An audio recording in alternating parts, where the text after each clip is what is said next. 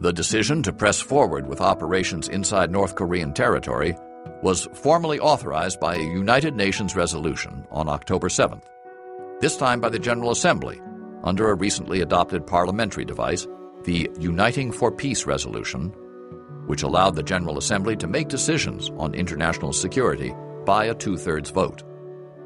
It authorized all constituent acts to bring about a unified, independent, and democratic government in the sovereign state of Korea.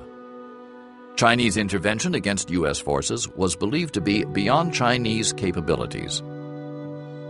None of these views remotely coincided with the way Beijing regarded international affairs. As soon as American forces intervened in the Taiwan Strait, Mao treated the Seventh Fleet's deployment as an invasion of Asia. China and the United States were approaching a clash by misinterpreting each other's strategic design. The United States strove to oblige China to accept its concept for international order based on international organizations, like the United Nations, to which it could not imagine an alternative. From the outset, Mao had no intention to accept an international system in the design of which China had no voice. As a result, the outcome of the American military strategy was inevitably going to be, at best, an armistice along whatever dividing line emerged. Along the Yalu River, which denoted the border between North Korea and China, if the American design prevailed. Along some other agreed line if China intervened or the United States stopped unilaterally short of Korea's northern frontier. For example, at the 38th parallel, or at a line Pyongyang to Wonsan, which emerged later in a Mao message to Zhou what was most unlikely was Chinese acquiescence in an American presence at a border that was a traditional invasion route into China, and specifically the base from which Japan had undertaken the occupation of Manchuria and the invasion of northern China. China was all the less likely to be passive when such a posture involved a strategic setback on two fronts the Taiwan Strait and Korea partly because Mao had, to some extent, lost control over events in the prelude to Korea. The misconceptions of both sides compounded each other. The United States did not expect the invasion. China did not expect the reaction. Each side reinforced the other's misconceptions by its own actions. At the end of the process stood two years of war and 20 years of alienation. Chinese reactions, another approach to deterrence. No student of military affairs would have thought it conceivable that the People's Liberation Army, barely finished with the Civil War and largely equipped with captured nationalist weapons, would take on a modern army backed up by nuclear weapons. But Mao was not a conventional military strategist. Mao's actions in the Korean War require an understanding of how he viewed what, in Western strategy, would be called deterrence or even preemption, and which in Chinese thinking combines the long range, strategic, and psychological elements. In the West, the Cold War and the destructiveness of nuclear weapons have produced the concept of deterrence to pose risks of destruction to a potential aggressor out of proportion to any possible gain the efficacy of the threat is measured by things that do not happen, that is, the wars being avoided. For Mao, the Western concept of deterrence was too passive. He rejected a posture in which China was obliged to wait for an attack. Wherever possible, he strove for the initiative. On one level, this was similar to the Western concept of preemption, anticipating an attack by launching the first blow. But in the Western doctrine, preemption seeks victory and a military advantage. Mao's approach to preemption differed in the extraordinary attention he paid to psychological elements. His motivating force was less to inflict a decisive military first blow than to change the psychological balance, not so much to defeat the enemy as to alter his calculus of risks. As we shall see in the later chapters, Chinese actions in the Taiwan Strait crises of 1954 to 58, the Indian border clash of 1962, the conflict with the Soviets along the Ussuri River in 1969 to 71, and the Sino-Vietnam War of 1979 all had the common feature of a sudden blow followed quickly by a political phase. Having restored the psychological equation, in Chinese eyes, genuine deterrence has been achieved. When the Chinese view of preemption encounters the Western concept of deterrence, a vicious circle can result. Acts conceived as defensive in China may be treated as aggressive by the outside world. Deterrent moves by the West may be interpreted in China as encirclement. The United States and China wrestled with this dilemma repeatedly during the Cold War. To some extent, they have not yet found a way to transcend it. Conventional wisdom has ascribed the Chinese decision to enter the Korean War to the American decision to cross the 38th parallel in early October 1950, and the advance of UN forces to the Yalu River, the Chinese Korean border. Another theory was innate communist aggressiveness on the model of the European dictators a decade earlier. Recent scholarship demonstrates that neither theory was correct. Mao and his colleagues had no strategic designs on Korea in the sense of challenging its sovereignty. Before the war, they were more concerned about balancing Russia there. Nor did they expect to challenge the United States militarily. They entered the war only after long deliberations and much hesitation as a kind of preemptive move. The triggering event for planning was the initial dispatch of American troops to Korea coupled with the neutralization of the Taiwan Strait. From that moment, Mao ordered planning for Chinese entry into the Korean War for the purpose, at a minimum, of preventing the collapse of North Korea, and occasionally for the maximal revolutionary aim of expelling American forces from the peninsula entirely. He assumed, well before American or South Korean forces had moved north of the 38th parallel, that unless China intervened, North Korea would be overwhelmed. Stopping the American advance to the Yalu was a subsidiary element.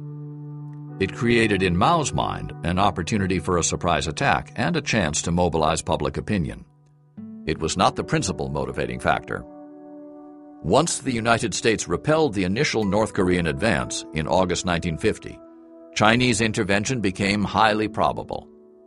When it turned the tide of battle by outflanking the North Korean army at Incheon and then crossed the 38th parallel, it grew inevitable. China's strategy generally exhibits three characteristics meticulous analysis of long term trends, careful study of tactical options, and detached exploration of operational decisions. Zhou Enlai started that process by chairing conferences of Chinese leaders on July 7th and July 10th, two weeks after the American deployment in Korea, to analyze the impact on China of American actions. The participants agreed to redeploy troops originally intended for the invasion of Taiwan to the Korean border and to constitute them as the Northeast Border Defense Army with the mission to defend the borders of the Northeast and to prepare to support the war operations of the Korean People's Army if necessary. By the end of July, or more than two months before U.S. forces crossed the 38th parallel, over 250,000 Chinese troops had been assembled on the Korean border. The Politburo and Central Military Commission meetings continued through August. On August 4th, six weeks before the Incheon landing, when the military situation was still favorable to the invading North Korean forces and the front was still deep in South Korea around the city of Busan, Mao, skeptical about North Korea's capabilities, told the Politburo if the American imperialists are victorious, they will become dizzy with success and then be in a position to threaten us. We have to help Korea. We have to assist them. This can be in the form of a volunteer force and be at a time of our choosing but we must start to prepare. At the same meeting, Zhou made the same basic analysis. If the American imperialists crush North Korea, they will be swollen with arrogance and peace will be threatened. If we want to assure victory, we must increase the China factor. This may produce a change in the international situation. We must take a long range view. In other words, it was the defeat of the still advancing North Korea, not the particular location of American forces that China needed to resist. The next day, Mao ordered his top commanders to complete their preparations within this month and be ready for orders to carry out war operations. On August 13th, China's 13th Army Corps held a conference of senior military leaders to discuss this mission. Though expressing reservations about the August deadline, the conference participants concluded that China should take the initiative, cooperate with the Korean People's Army, march forward without reluctance, and break up the enemy's dream of aggression. In the meantime, staff analysis and map exercises were taking place. They led the Chinese to conclusions Westerners would have considered counterintuitive, to the effect that China could win a war against the American armed forces. American commitments around the world, so the argument ran, would limit U.S. deployment to a maximum of 500,000, while China had an army of 4 million to draw on. China's proximity to the battlefield gave it a logistical advantage Chinese planners thought they would have a psychological advantage too, because most of the world's people would support China. Not even the possibility of a nuclear strike daunted the Chinese planners, probably because they had no first-hand experience with nuclear weapons and no means of acquiring them. They concluded, though not without some prominent dissenters, that an American nuclear response was unlikely in the face of the Soviet nuclear capacity as well as the risk, due to the jigsaw pattern, of troops on the peninsula. That an American nuclear strike on Chinese troops advancing into Korea might destroy U.S. forces as well. On August 26th, Zhou, in a talk to the Central Military Commission, summed up the Chinese strategy. Beijing should not treat the Korean problem merely as one of concerning a brother country or as one related to the interests of the Northeast Instead, Korea should be regarded as an important international issue. Korea, Zhou argued, is indeed the focus of the struggles in the world.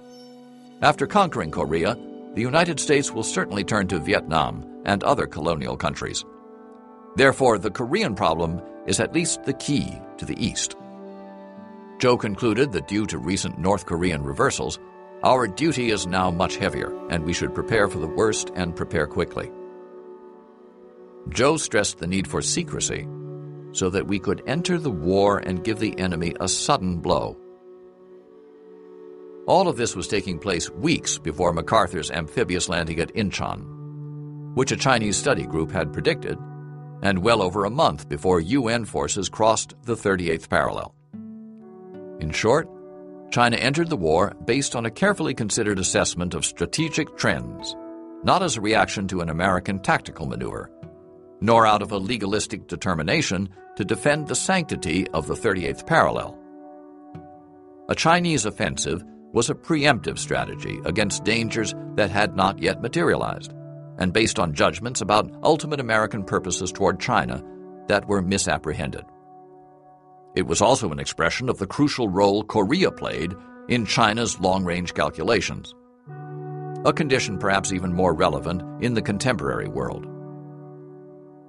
Mao's insistence on his course was also probably influenced by a belief that it was the only way to remedy his acquiescence in the Kim Il sung and Stalin strategy of invasion. Otherwise, he might have been blamed by other leaders for the worsening of China's strategic situation by the presence of the Seventh Fleet in the Taiwan Strait and of American forces on China's borders. The obstacles to Chinese intervention were so daunting that all of Mao's leadership was needed to achieve the approval of his colleagues. Two major commanders, including Lin Biao, refused the command of the Northeast Border Defense Army on various pretexts before Mao found in Peng Dehuai a commander prepared to undertake the assignment. Mao prevailed, as he had in all key decisions, and preparations for the entry of Chinese forces into Korea went inexorably forward. October saw American and Allied forces moving toward the Yalu, determined to unify Korea and to shelter it under a UN resolution.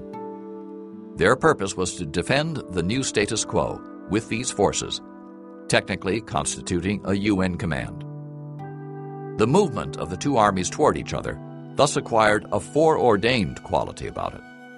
The Chinese were preparing a blow, while the Americans and their allies remained oblivious to the challenge waiting for them at the end of their march north. Zhou was careful to set the diplomatic stage.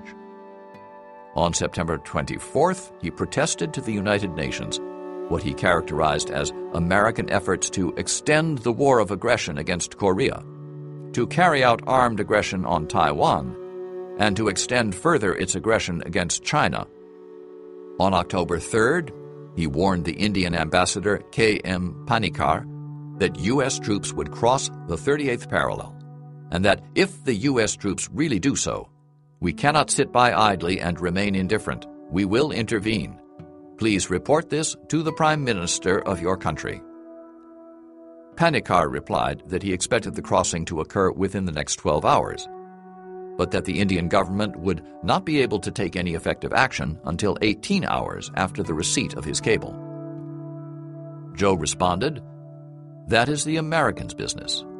The purpose of this evening's talk is to let you know our attitude toward one of the questions raised by Prime Minister Nehru in his letter. The talk was more making a record for what was already decided than a last plea for peace, as it is so often treated. At that point, Stalin re entered the scene as the deus ex machina for the continuation of the conflict he had encouraged and which he did not want to see ended. The North Korean army was collapsing, and another American landing on the opposite coast was expected by Soviet intelligence near Wonsan, wrongly. Chinese preparations for intervention were far advanced, but as yet not irrevocable. Stalin therefore decided, in a message on October 1st to Mao, to demand Chinese intervention. After Mao deferred a decision, citing the danger of American intervention, Stalin sent a follow up telegram. He was prepared, he insisted, to pledge Soviet military support in an all out war should the United States react to Chinese intervention.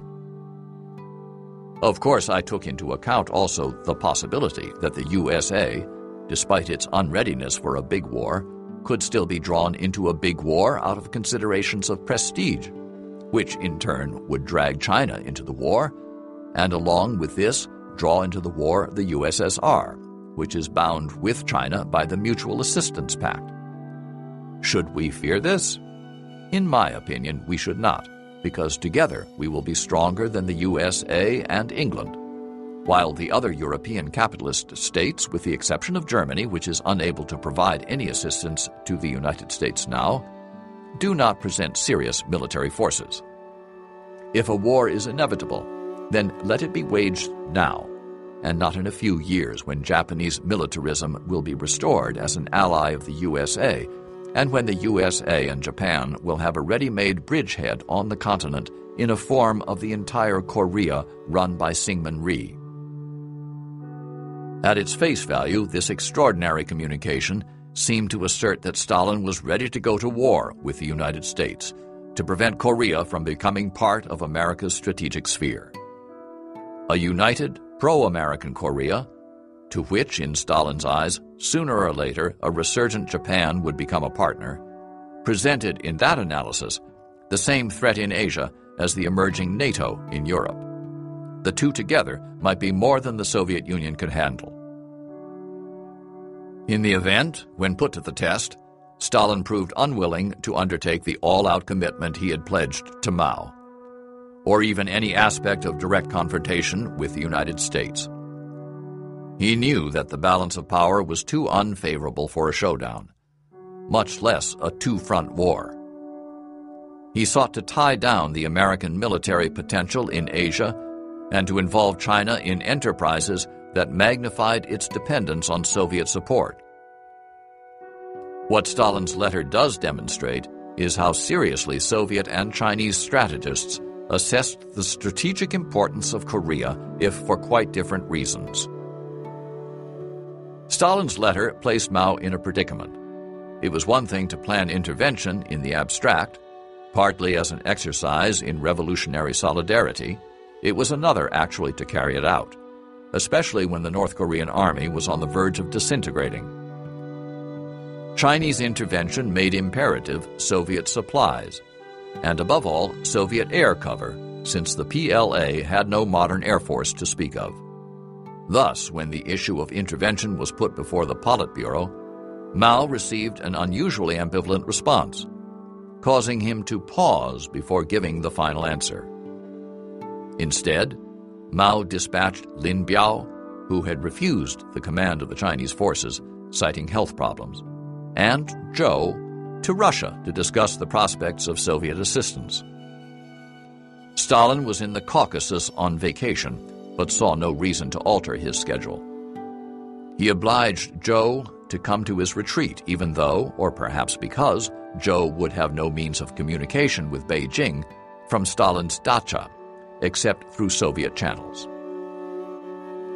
Zhou and Lin Biao had been instructed to warn Stalin that without assurances of guaranteed supplies, China might not in the end carry out what it had been preparing for two months for China would be the principal theater of the conflict Stalin was promoting. Its prospects would depend on the supplies and direct support Stalin would make available. When faced with this reality, Mao's colleagues reacted ambivalently. Some opponents even went so far as to argue that priority should be given to domestic development. For once, Mao seemed to hesitate, if only for a moment. Was it a maneuver to obtain a guarantee of support from Stalin before Chinese forces were irrevocably committed? Or was he truly undecided? A symptom of internal Chinese divisions is the mysterious case of a telegram from Mao to Stalin sent on the night of October 2nd, of which two contradictory versions are held in the archives of Beijing and Moscow. In one version of Mao's telegram, drafted in Mao's handwriting, filed in the archives in Beijing, published in a Neibu, internal circulation only, Chinese collection of Mao's manuscripts, but likely never actually dispatched to Moscow, Mao wrote that Beijing had decided to send some of our troops to Korea under the name of Chinese People's Volunteers to fight the United States and its lackey, Syngman Rhee, and to aid our Korean comrades. Mao cited the danger that, absent Chinese intervention, the Korean Revolutionary Force will meet with a fundamental defeat, and the American aggressors will rampage unchecked once they occupy the whole of Korea. This will be unfavorable to the entire East. Mao noted that we must be prepared for a declaration of war by the United States and for the subsequent use of the U.S. Air Force to bomb many of China's main cities and industrial bases as well as an attack by the U.S. Navy on our coastal areas. The Chinese plan was to send 12 divisions from South Manchuria on October 15th. At the initial stage, Mao wrote, they would deploy north of the 38th parallel and will merely engage in defensive warfare against enemy troops that cross the parallel.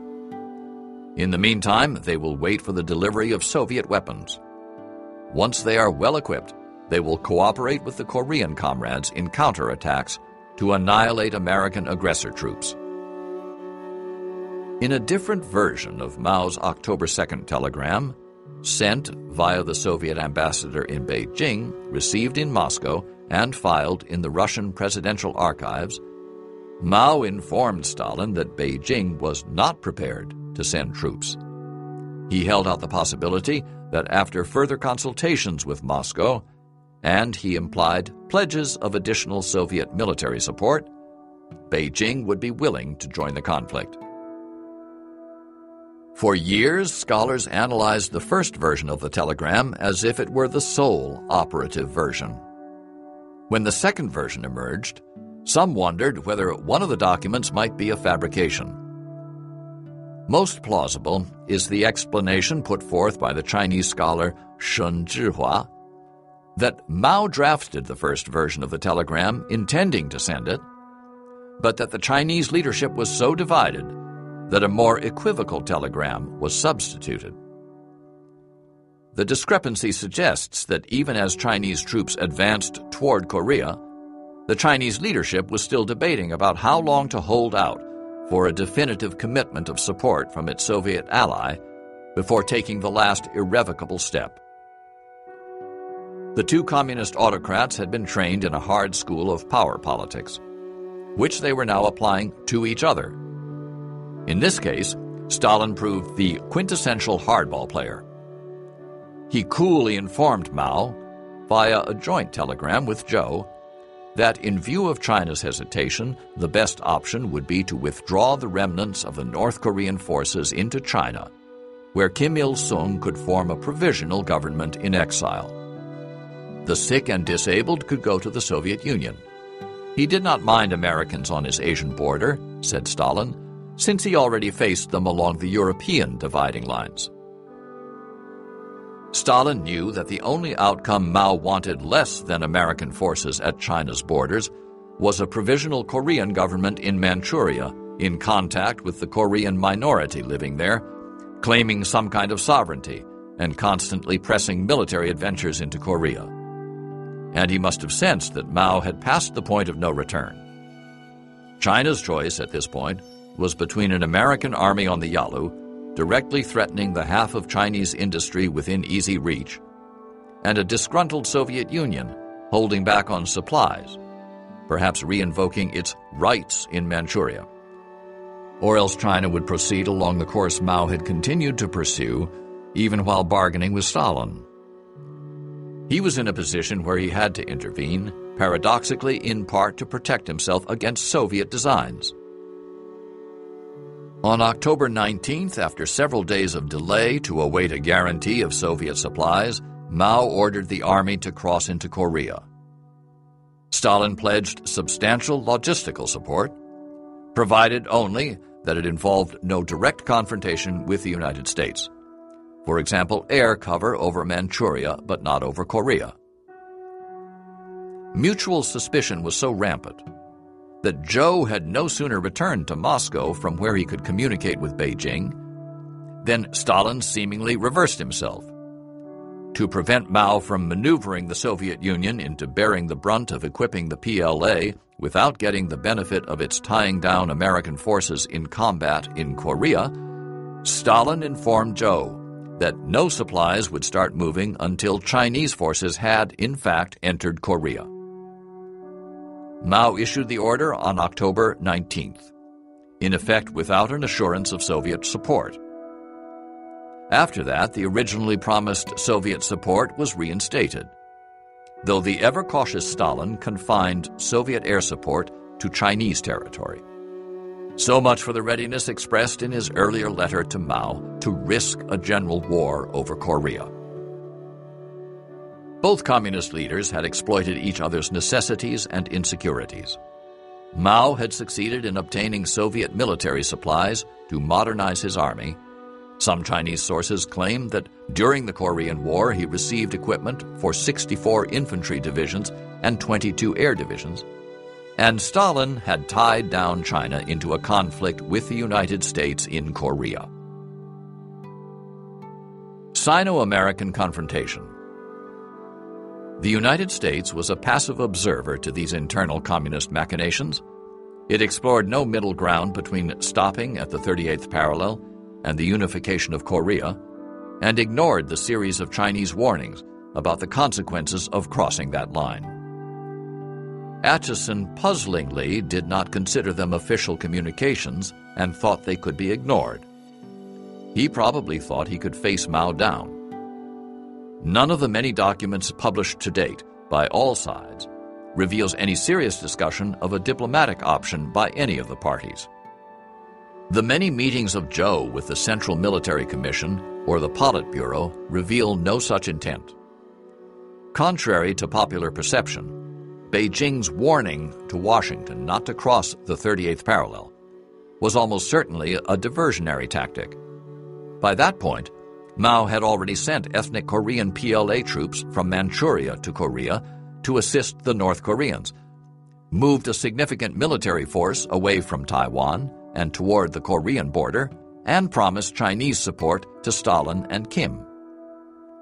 The only chance that might have existed to avoid immediate U.S. China combat can be found in instructions Mao sent in a message to Zhou, still in Moscow, about his strategic design on October 14th, as Chinese troops were preparing to cross the Korean border. Our troops will continue improving their defense works if they have enough time. If the enemy tenaciously defends Pyongyang and Wonsan and does not advance north in the next six months, our troops will not attack Pyongyang and Wonsan. Our troops will attack Pyongyang and Wonsan only when they are well equipped and trained and have clear superiority over the enemy in both air and ground forces. In short, we will not talk about waging offensives for six months. There was no chance, of course, that in six months China could have achieved clear superiority in either category. Had American forces stopped at the line, from Pyongyang to Wonsan, the narrow neck of the Korean peninsula, would that have created a buffer zone to meet Mao's strategic concern? Would some American diplomatic move toward Beijing have made any difference? Would Mao have been satisfied with using his presence in Korea to re equip his forces? Perhaps the six month pause Mao mentioned to Zhou would have provided an occasion for diplomatic contact, for military warnings, or for Mao or Stalin to change his mind. On the other hand, a buffer zone on hitherto communist territory was almost certainly not Mao's idea of his revolutionary or strategic duty. Still, he was enough of a Sun Tzu disciple to pursue seemingly contradictory strategies simultaneously. The United States, in any event, had no such capacity. It opted for a UN endorsed demarcation line along the Yalu over what it could protect with its own forces and its own diplomacy along the narrow neck of the Korean Peninsula. In this manner, each side of the triangular relationship moved toward a war with the makings of a global conflict. The battle lines moved back and forth. Chinese forces took Seoul, but were driven back until a military stalemate settled over the combat zone within the framework of armistice negotiations lasting nearly two years, during which American forces refrained from offensive operations, the almost ideal outcome from the Soviet point of view. The Soviet advice throughout was to drag out the negotiations and therefore the war as long as possible. An armistice agreement emerged on July 27, 1953, settling essentially along the pre war line of the 38th parallel. None of the participants achieved all of its aims. For the United States, the armistice agreement realized the purpose for which it had entered the war. It denied success to the North Korean aggression but it had at the same time enabled China, at a moment of great weakness, to fight the nuclear superpower to a standstill and oblige it to retreat from its furthest advance. It preserved American credibility in protecting allies, but at the cost of incipient Allied revolt and domestic discord. Observers could not fail to remember the debate that had developed in the United States over war aims General MacArthur, applying traditional maxims, sought victory. The administration, interpreting the war as a feint to lure America into Asia, which was surely Stalin's strategy, was prepared to settle for a military draw and probably a long term political setback. The first such outcome in a war fought by America. The inability to harmonize political and military goals may have tempted other Asian challengers to believe in America's domestic vulnerability to wars without clear cut military outcomes. A dilemma that reappeared with a vengeance in the vortex of Vietnam a decade later. Nor can Beijing be said to have achieved all its objectives, at least in conventional military terms. Mao did not succeed in liberating all of Korea from American imperialism as Chinese propaganda claimed initially. But he had gone to war for larger and in some ways more abstract, even romantic aims. To test the new China with a trial by fire, and to purge what Mao perceived as China's historic softness and passivity. To prove to the West, and to some extent the Soviet Union, that China was now a military power and would use force to vindicate its interests. To secure China's leadership of the communist movement in Asia, and to strike at the United States, which Mao believed was planning an eventual invasion of China at a moment he perceived as opportune. The principal contribution of the new ideology was not its strategic concepts so much as the willpower to defy the strongest nations and to chart its own course. In that broader sense, the Korean War was something more than a draw. It established the newly founded People's Republic of China as a military power and center of Asian revolution. It also built up military credibility that China, as an adversary worthy of fear and respect, would draw on through the next several decades. The memory of Chinese intervention in Korea would later restrain U.S. strategy significantly in Vietnam. Beijing succeeded in using the war and the accompanying Resist America, Aid Korea propaganda and Purge campaign to accomplish two central aims of Mao's to eliminate domestic opposition to party rule and to instill revolutionary enthusiasm and national pride in the population. Nourishing resentment of Western exploitation, Mao framed the war as a struggle to defeat American arrogance. Battlefield accomplishments were treated as a form of spiritual rejuvenation after decades of Chinese weakness and abuse. China emerged from the war exhausted but redefined in both its own eyes and the world's.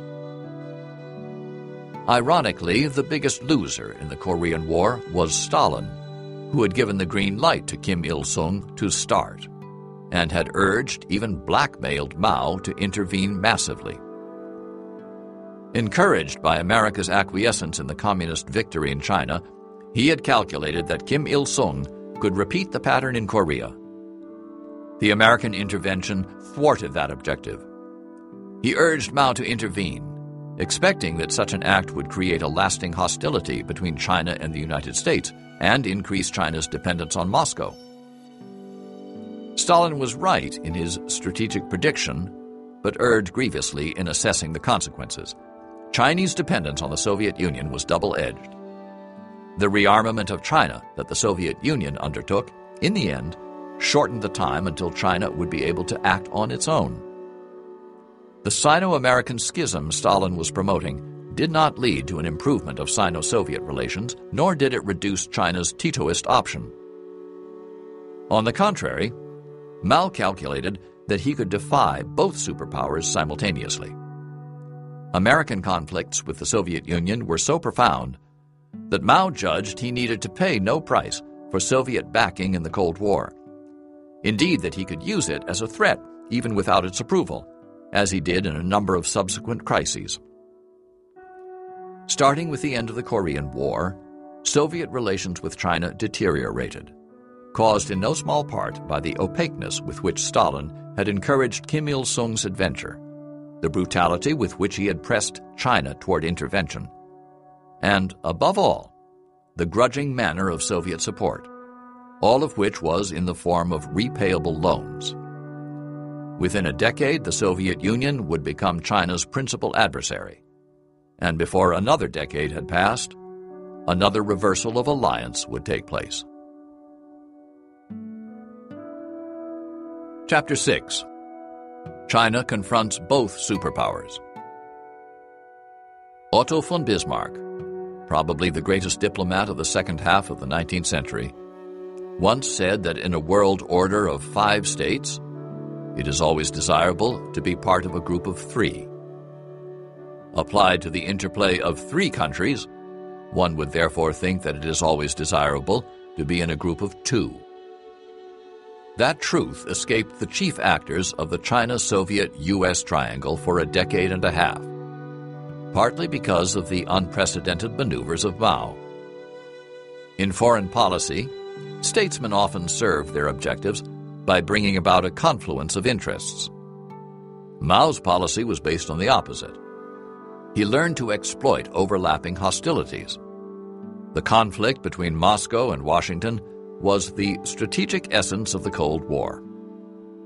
The hostility between Washington and Beijing dominated Asian diplomacy. But the two communist states could never merge their respective hostility toward the United States, except briefly and incompletely in the Korean War. Because of Mao's evolving rivalry with Moscow over ideological primacy and geostrategic analysis. From the point of view of traditional power politics, Mao, of course, was in no position to act as an equal member of the triangular relationship. He was by far the weakest and most vulnerable. But by playing on the mutual hostility of the nuclear superpowers and creating the impression of being impervious to nuclear devastation, he managed to bring about a kind of diplomatic sanctuary for China. Mao added a novel dimension to power politics, one for which I know of no precedent. Far from seeking the support of either superpower, as traditional balance of power theory would have counseled, he exploited the Soviet U.S. fear of each other by challenging each of the rivals simultaneously. Within a year of the end of the Korean War, Mao confronted America militarily in a crisis in the Taiwan Strait. Almost simultaneously, he began to confront the Soviet Union ideologically. He felt confident in pursuing both courses because he calculated that neither superpower would permit his defeat by the other. It was a brilliant application of the Zhuge Liang empty city stratagem described in an earlier chapter, which turns material weakness into a psychological asset. At the end of the Korean War, traditional students of international affairs, especially Western scholars, expected that Mao would seek a period of respite. Since the victory of the Communists, there had been nary a month of even apparent tranquility. Land reform, the implementation of the Soviet economic model, and the destruction of the domestic opposition had constituted a packed and dramatic domestic agenda. Simultaneously, the still quite underdeveloped country was engaged in a war with a nuclear superpower in possession of advanced military technology. Mao had no intention to enter history for the respites he availed to his society Instead, he launched China into a set of new upheavals. Two conflicts with the United States in the Taiwan Strait, the beginning of conflict with India, and a growing ideological and geopolitical controversy with the Soviet Union. For the United States, by contrast, the end of the Korean War and the advent of the administration of Dwight Eisenhower marked the return to domestic normalcy that would last for the rest of the decade. Internationally, the Korean War became a template for communism's commitment to expansion by political subversion or military aggression wherever possible. Other parts of Asia supplied corroborating evidence. The guerrilla war in Malaysia, the violent bid for power by leftists in Singapore, and increasingly in the wars in Indochina. Where the American perception went partially awry was in thinking of communism as a monolith and failing to understand the depth of suspicion, even at this early stage, between the two communist giants. The Eisenhower administration dealt with the threat of aggression by methods borrowed from America's European experience. It tried to shore up the viability of countries bordering the communist world following the example of the Marshall Plan and it constructed military alliances in the style of NATO, such as the Southeast Asia Treaty Organization, SEATO, between the new nations bordering China in Southeast Asia. It did not fully consider the essential difference between European conditions and those at the fringe of Asia. The post war European countries were established states with elaborated institutions. Their viability depended on closing the gap between expectation and reality, caused by the depredations of the Second World War. An expansive project that proved manageable, however, in a relatively brief period of time as history is measured.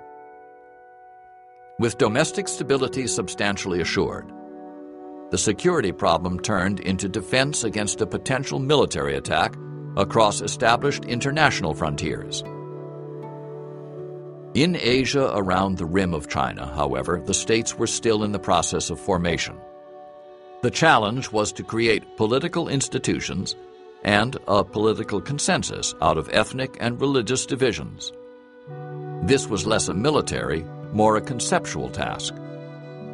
The security threat was domestic insurrection or guerrilla warfare, rather than organized units crossing military frontiers.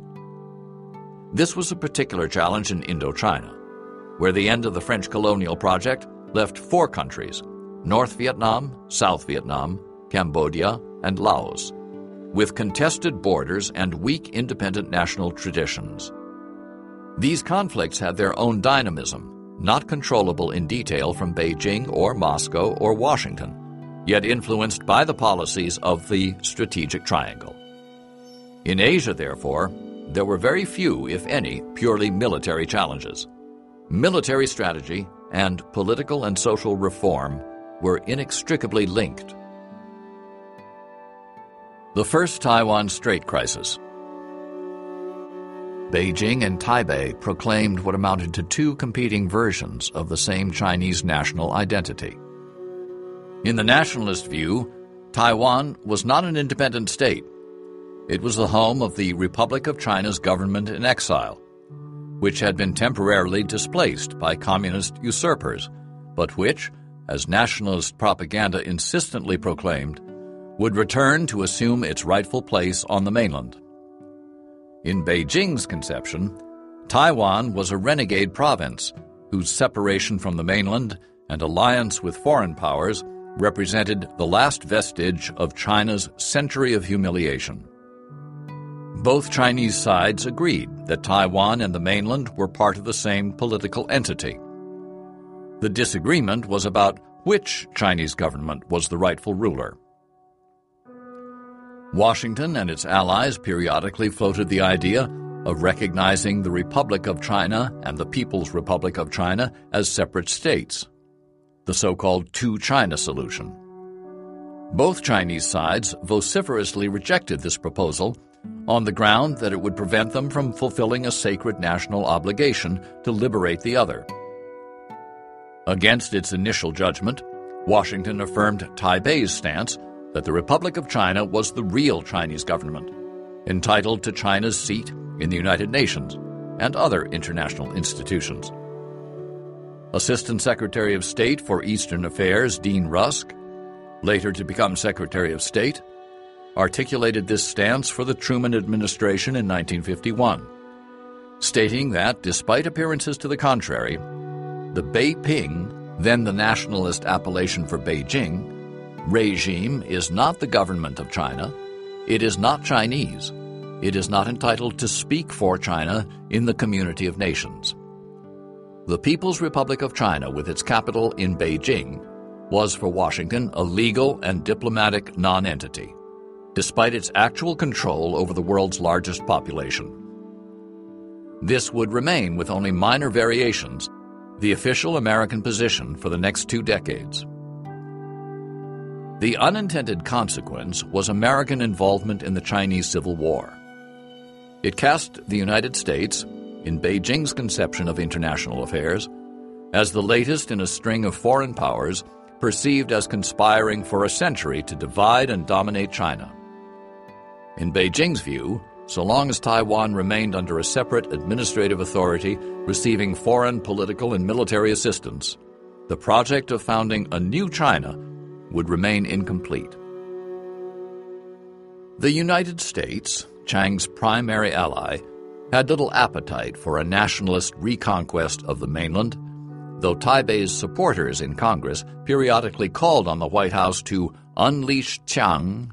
No American president seriously considered a campaign to reverse the communist victory in the Chinese Civil War, a source of profound misapprehension on the communist side. The first direct Taiwan crisis erupted in August 1954, little more than a year after the end of active hostilities in the Korean War. The pretext for it was a territorial quirk of the nationalist retreat from the mainland. The remaining presence of nationalist forces on several heavily fortified islands hugging the Chinese coast. These offshore islands, which were much closer to the mainland than to Taiwan, included Quemoy, Matsu, and several smaller outcroppings of land. Depending on one's view, the offshore islands were either Taiwan's first line of defense or, as nationalist propaganda proclaimed, its forward operating base for an eventual reconquest of the mainland. The offshore islands were an odd location for what turned into two major crises within a decade, in which at one point both the Soviet Union and the United States implied a readiness to use nuclear weapons. Neither the Soviet Union nor the United States had any strategic interest in the offshore islands. Neither, as it turned out, did China. Instead, Mao used them to make a general point about international relations.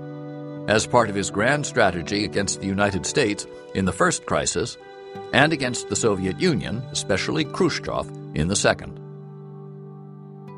At the closest point, Quemoy was roughly two miles from the major Chinese port city of Xiamen.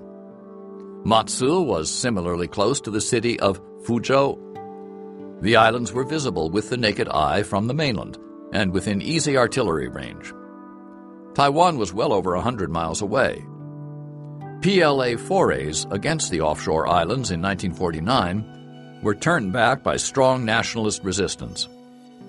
Truman's dispatch of the Seventh Fleet to the Taiwan Strait at the outset of the Korean War forced Mao to postpone the planned invasion of Taiwan indefinitely, and Beijing's appeals to Moscow for support in the full liberation of Taiwan were met by evasions, a first stage toward the ultimate estrangement. The situation grew more complex when Eisenhower succeeded Truman as president. In his first State of the Union address on February 2, 1953, Eisenhower announced an end to the Seventh Fleet's patrol in the Taiwan Strait.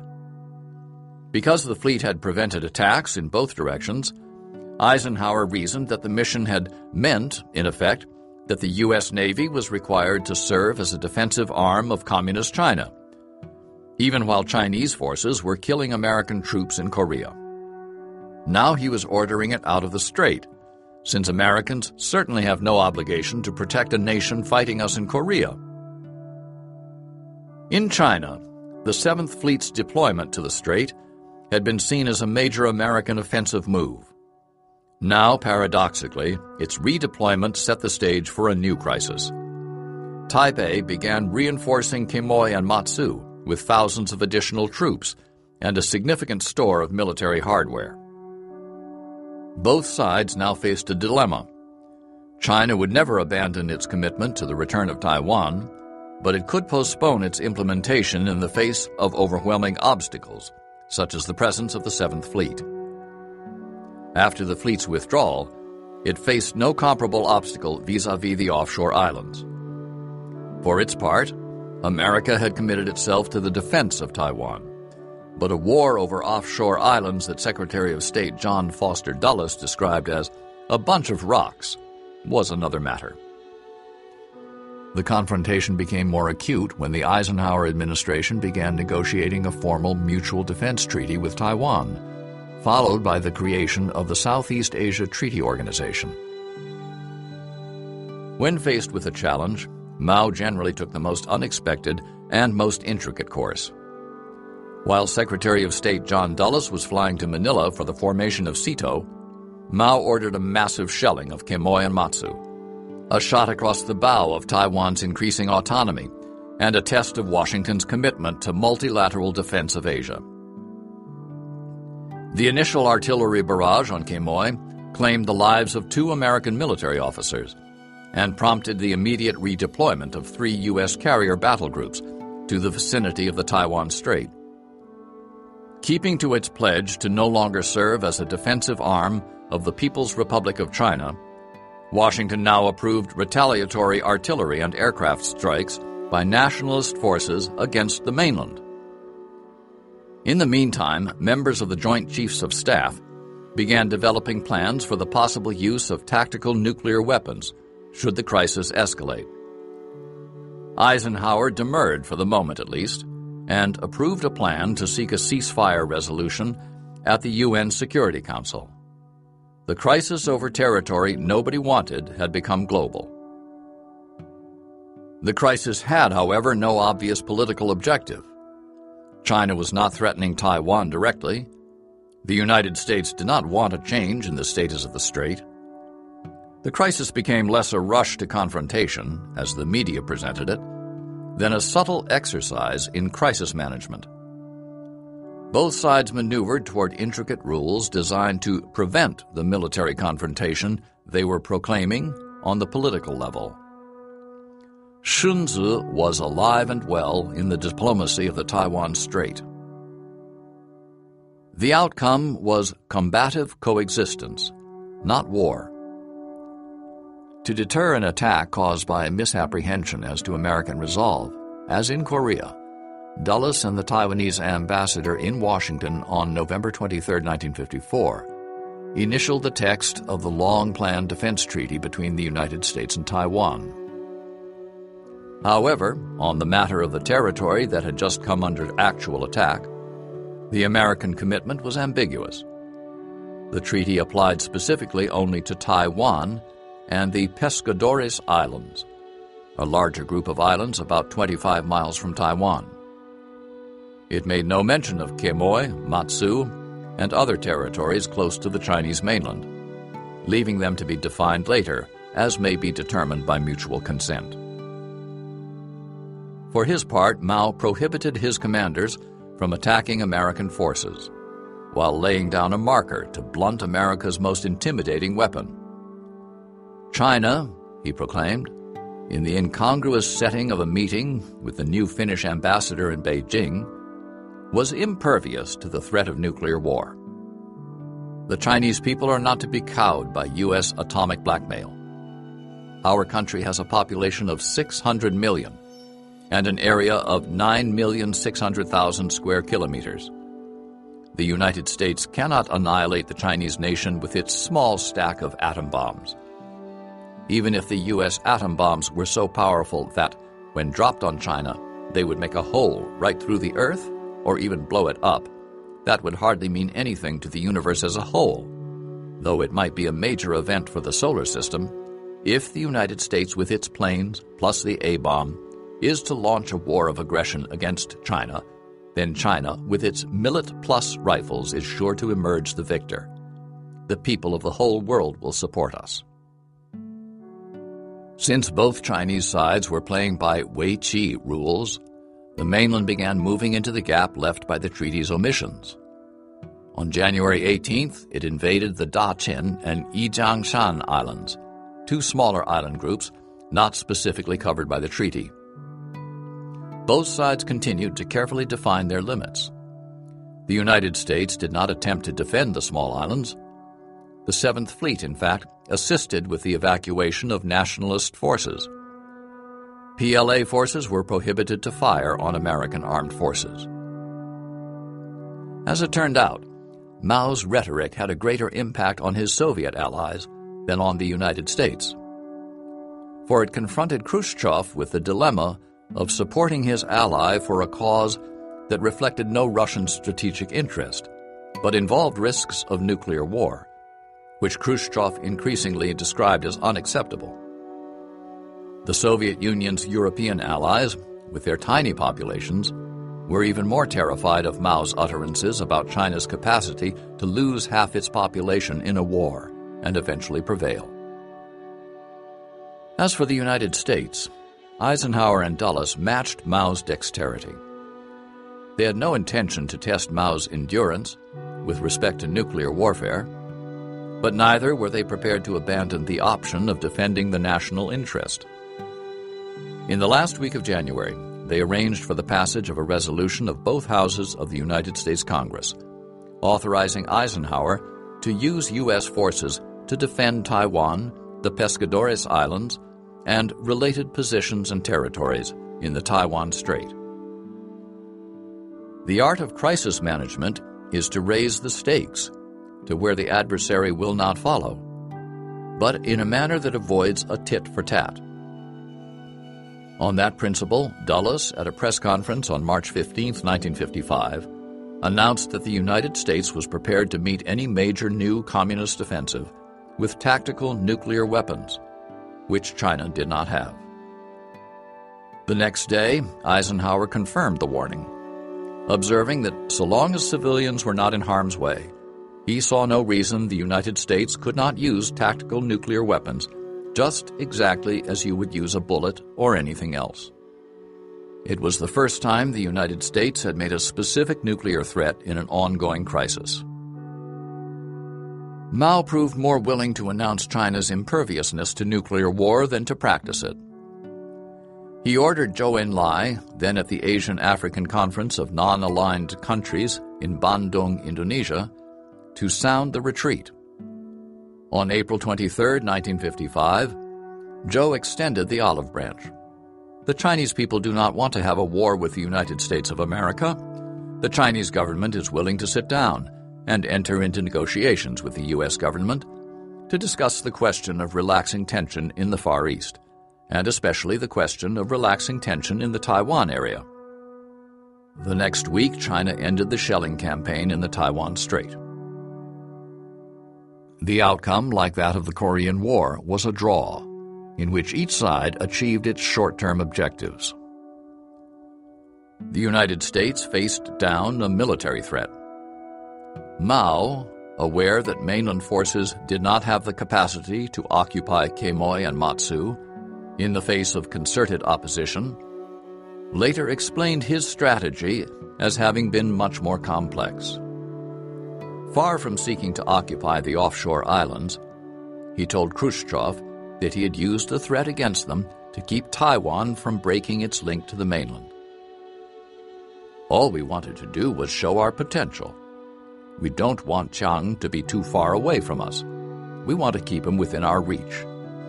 Having him on Quemoy and Matsu means we can get at him with our shore batteries as well as our air force. If we'd occupied the islands, we would have lost the ability to cause him discomfort anytime we want. In that version, Beijing shelled Quemoy to reaffirm its claim to one China, but restrained its action to prevent a two China solution from emerging. Moscow, with a more literal approach to strategy and actual knowledge of nuclear weapons, found it incomprehensible that a leader might go to the brink of nuclear war to make a largely symbolic point. As Khrushchev complained to Mao, if you shoot, then you ought to capture these islands. And if you do not consider necessary capturing these islands, then there is no use in firing. I do not understand this policy of yours. It has even been claimed, in a one sided but often thought provoking biography of Mao, that Mao's real motive in the crisis had been to create a risk of nuclear war so acute that Moscow would be obliged to assist Beijing's fledgling nuclear weapons program to ease the pressure for Soviet assistance. Among the many counterintuitive aspects of the crisis was the apparent Soviet decision, later revoked as a result of the second offshore islands crisis, to help Beijing's nuclear program in order to put a distance between itself and its troublesome ally in any future crisis by leaving the nuclear defense of China in China's hands. Diplomatic interlude with the United States. One result of the crisis was the resumption of a formal dialogue between the United States and China. At the Geneva Conference of 1954, to settle the first Vietnam War between France and the communist led independence movement, Beijing and Washington had grudgingly agreed to maintain contacts through consular level officials based in Geneva. The arrangement provided a framework for a kind of safety net to avoid confrontations because of misapprehensions. But neither side did so with any conviction, or rather, their convictions ran in opposite directions.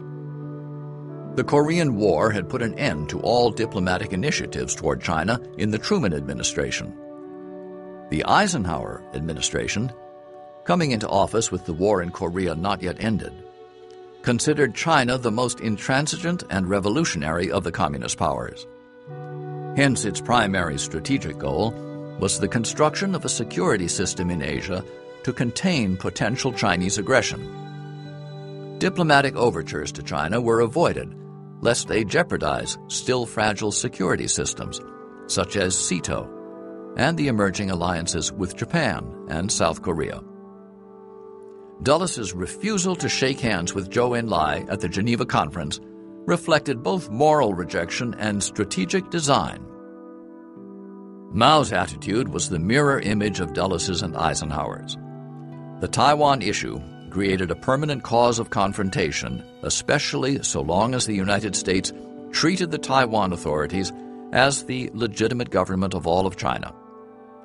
Deadlock was inherent in Sino U.S. diplomacy because China would discuss no other subject until the United States agreed to withdraw from Taiwan. And the United States would not talk about withdrawing from Taiwan until China had renounced the use of force to solve the Taiwan question.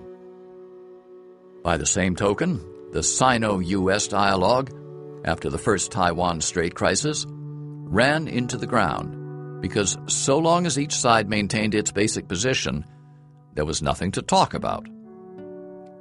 The United States reiterated that the status of Taiwan should be settled through negotiations between Beijing and Taipei, which should also involve the United States and Japan. Beijing interpreted this proposal as an attempt to reopen the Cairo Conference decision that, during the Second World War, declared Taiwan part of China.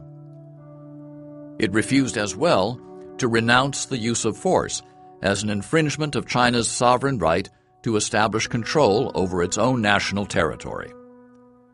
Ambassador Wang Bingnan, the principal Chinese negotiator for a decade, summed up the deadlock in his memoirs. In retrospect, it was impossible for the U.S. to change its China policy at the time. Under the circumstances, we went directly at the Taiwan question, which was the most difficult, least likely to be resolved, and most emotional. It was only natural that talks could not get anywhere. Only two agreements resulted from these discussions. The first was procedural to upgrade existing contacts at Geneva, which had been held at the consular level, to ambassadorial rank.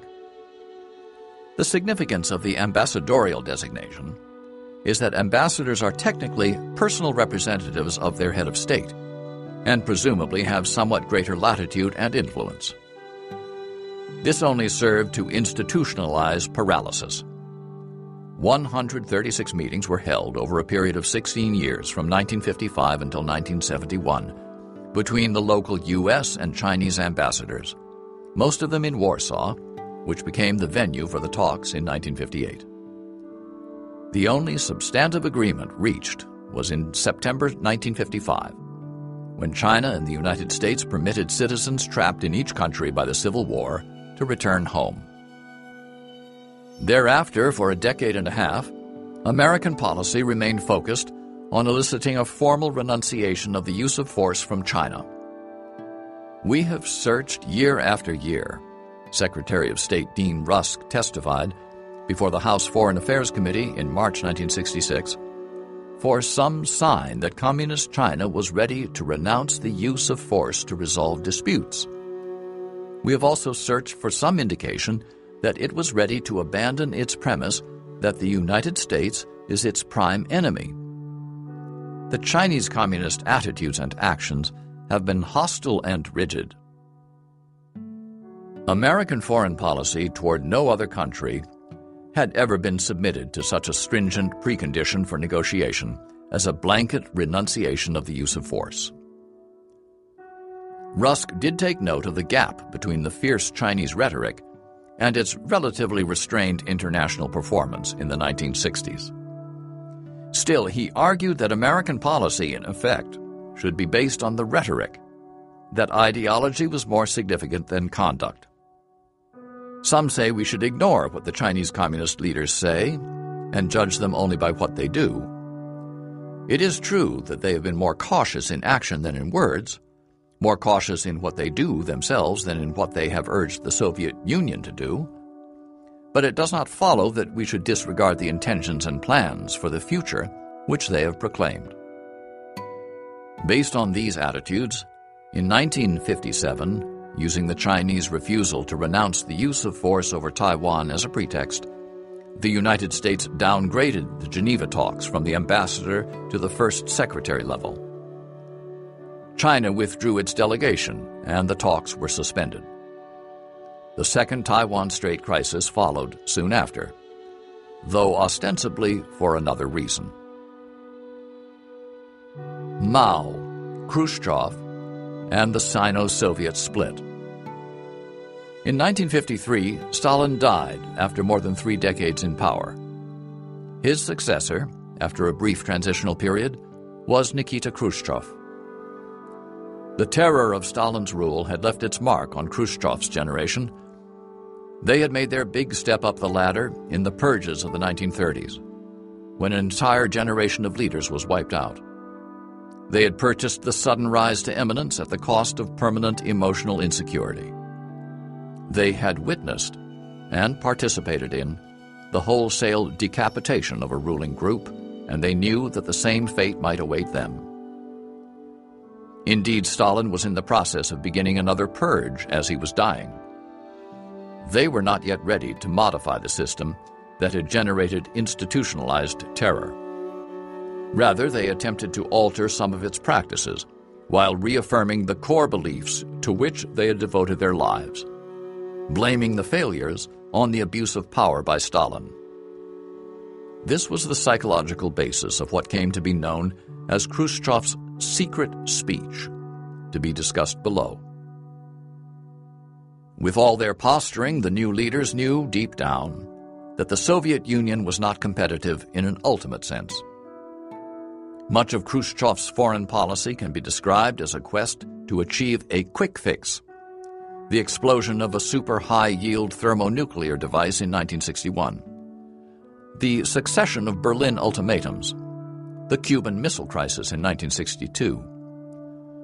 With the perspective of the intervening decades, these steps can be considered a quest for a kind of psychological equilibrium, permitting a negotiation with a country that Khrushchev deep down understood was considerably stronger.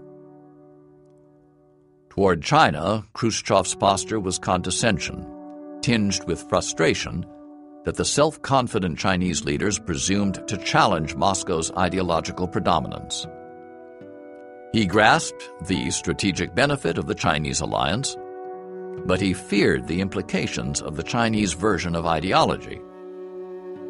He tried to impress Mao, but never learned the grammar of what Mao might have taken seriously.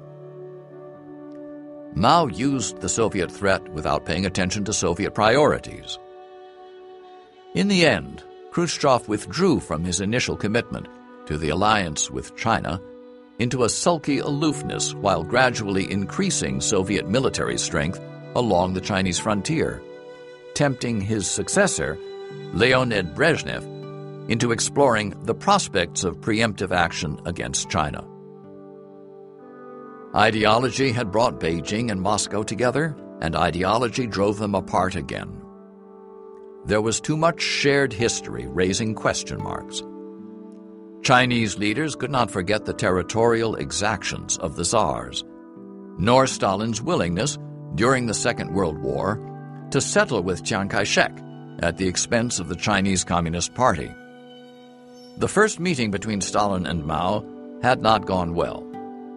When Mao came to put himself under Moscow's security umbrella, it took him two months to convince Stalin, and he had to pay for the alliance with major economic concessions in Manchuria and Xinjiang, impairing the unity of China. History was the starting point, but contemporary experience supplied seemingly endless frictions. The Soviet Union regarded the communist world as a single strategic entity whose leadership was in Moscow. It had established satellite regimes in Eastern Europe that were dependent on Soviet military and to some extent economic support. It seemed natural to the Soviet Politburo that the same pattern of dominance should prevail in Asia. In terms of Chinese history, his own Sinocentric view and his own definition of communist ideology, nothing could have been more repugnant to Mao. Cultural differences exacerbated latent tensions, especially since the Soviet leaders were generally oblivious of Chinese historic sensitivities. A good example is Khrushchev's request that China supply workers for logging projects in Siberia. He struck a raw nerve in Mao, who told him in 1958, You know, Comrade Khrushchev, for years it's been a widely held view that because China is an underdeveloped and overpopulated country with widespread unemployment, it represents a good source of cheap labor. But you know, we Chinese find this attitude very offensive. Coming from you, it's rather embarrassing. If we were to accept your proposal, others might think that the Soviet Union has the same image of China that the capitalist West has. Mao's passionate Sinocentrism prevented him from participating in the basic premises of the Moscow run Soviet Empire. The focal point of that empire's security and political efforts was in Europe, which was of secondary concern to Mao. When, in 1955, the Soviet Union created the Warsaw Pact of communist countries as a counterweight to NATO, Mao refused to join. China would not subordinate the defense of its national interests to a coalition. Instead, Zhou Enlai was sent to the 1955 Asian African Conference in Bandung. The conference created a novel and paradoxical grouping the alignment of the non aligned. Mao had sought Soviet support as a counterweight to potential American pressure on China in pursuit of American hegemony in Asia. But concurrently, he tried to organize the non aligned into a safety net against Soviet hegemony. In that sense, almost from the beginning, the two communist giants were competing with each other. The fundamental differences went to the essence of the two societies' images of themselves. Russia, salvaged from foreign invaders by brute force and endurance, had never claimed to be a universal inspiration to other societies. A significant part of its population was non Russian. Its greatest rulers, like Peter the Great and Catherine the Great, had brought foreign thinkers and experts to their courts to learn from more advanced foreigners, an unthinkable concept in the Chinese imperial court. Russian rulers appealed to their people on the basis of their endurance, not their greatness. Russian diplomacy relied to an extraordinary extent on superior power. Russia rarely had allies among countries where it had not stationed military forces. Russian diplomacy tended to be power oriented, tenaciously holding on to fixed positions and transforming foreign policy into trench warfare.